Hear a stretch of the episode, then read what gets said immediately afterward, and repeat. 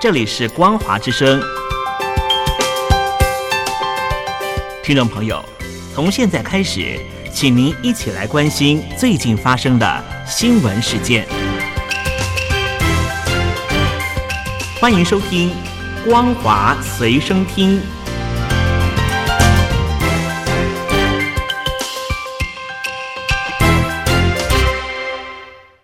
收听今天的《光华随身听》，我是兰玲。首先带您关心中国境内疫情的相关消息。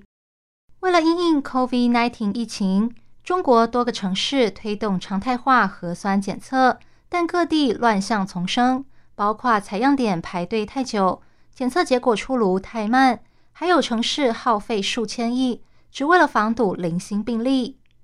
在常态化核酸检测的要求下，许多民众每天起床第一件事就是查看自己的核酸检测有没有过期，哪里有采样点。但到了现场，还经常得排队，浪费时间，却又无可奈何。甚至还有人说，为了找一个人少一点的采样点，来回骑车两小时内都可以接受。另外，检测结果等太久也是个问题。一名上海市民说，超过二十四小时仍显示检测中是常态。他等过最久的一次是超过三十个小时，都还没有结果。另外，地方政府为了防疫砸下的过多成本，也引发外界质疑。例如，河南省只有零星病例，却在五月二十八号宣布推动常态化核酸检测。外界推算，河南省为此每年得花费人民币六百亿元。常态化核酸检测给地方政府带来庞大的财政压力，地方政府开始要求民众自掏腰包检测，引发民众的怒火。上海市卫健委主任邬金雷五月底宣布，上海的免费检测只到六月底，之后又改口说延长到七月底。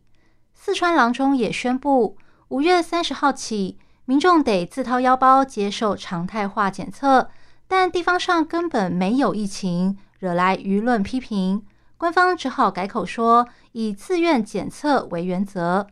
北京信凯律师事务所律师张晓光表示。有些地方开始对常态化核酸实施收费，但这么做缺乏法律依据。北京市的疫情最近因为一间酒吧而再度升温，全市的体育赛事活动通通喊停。除了初中三年级的学生外，原本可以回到学校重新上课的中小学生也被迫继续在家上课，让许多家长十分无奈。综合中国媒体报道。由于疫情卷土重来，原本要回学校上课的北京市中小学生，除了初中三年级外，其他全部继续在家上课。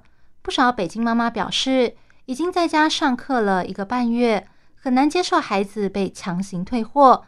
还有人感叹，这届孩子的同学以后不叫同学，叫网友；老师不叫老师，叫主播；家长不叫家长，叫网管。中国人民银行最近公布人民币存款资讯，由于疫情反复，人民的消费意愿降低，相对的存款大增。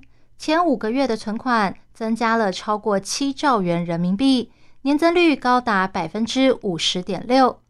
综合中国媒体报道，根据央行最新公布的人民币存款资讯，今年前五个月居民存款累计增加了七点八六兆元。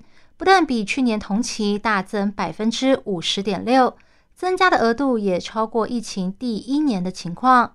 疫情的第一年，二零二二年前五个月，民众的存款累计增加了六点一五兆元。报道指出，在 COVID-19 疫情反复的背景下，民众的存钱意愿上升，但也代表消费意愿下降。国家统计局的资料显示。四月社会消费品的零售总额年减百分之十一点一，前四个月的社会消费品零售总额也年减百分之零点二。中信证券首席经济学家明明表示，人民的存款大增和消费表现低迷有一定的关联，其他还有几点原因，包括疫情导致部分民众收入下降，失业率上升，使得民众产生了。预防性储蓄的想法，以及上半年部分基金理财产品的净值下滑，导致民众不买金融产品，改为普通存款等等。最近备受中国网友关注的唐山烧烤店打人案，随着官方信誓旦旦说要整顿治安，事件已经进入扫黑斗争阶段。专家分析，这起事件之所以在网络上引发社会大众的怒火，主要是反映出民众对政府的不信任，以及累积的不满情绪需要宣泄出口。这个月十号，一段在河北省唐山市烧烤店的围殴影片。在网络上疯传，并引发众怒。一名男子意图骚扰、搭讪隔壁桌的女性，被拒绝后，竟然伙同其他男子联合围殴这名女性。一群大男人把一个女子打得浑身是伤，身上血迹斑斑。警方一开始冷处理，等事情在网络上闹大之后，才开始抓捕嫌犯。为什么这起地方治安事件能够引发全中国民众的挞伐？一名中国资深媒体人认为，因为这起事件让很多人感同身受，社会上现在弥漫着对政府的严重不信任感。在烧烤店事件后，当地陆续有民众实名举报自己被黑社会迫害，警方却吃案或想要大事化小。疫情下的高压管制，让多数民众看待社会事件时，也不禁投射了个人情感。一名网友谈到防疫期间的种种不合理要求时说：“流氓可恨，但是社会病了。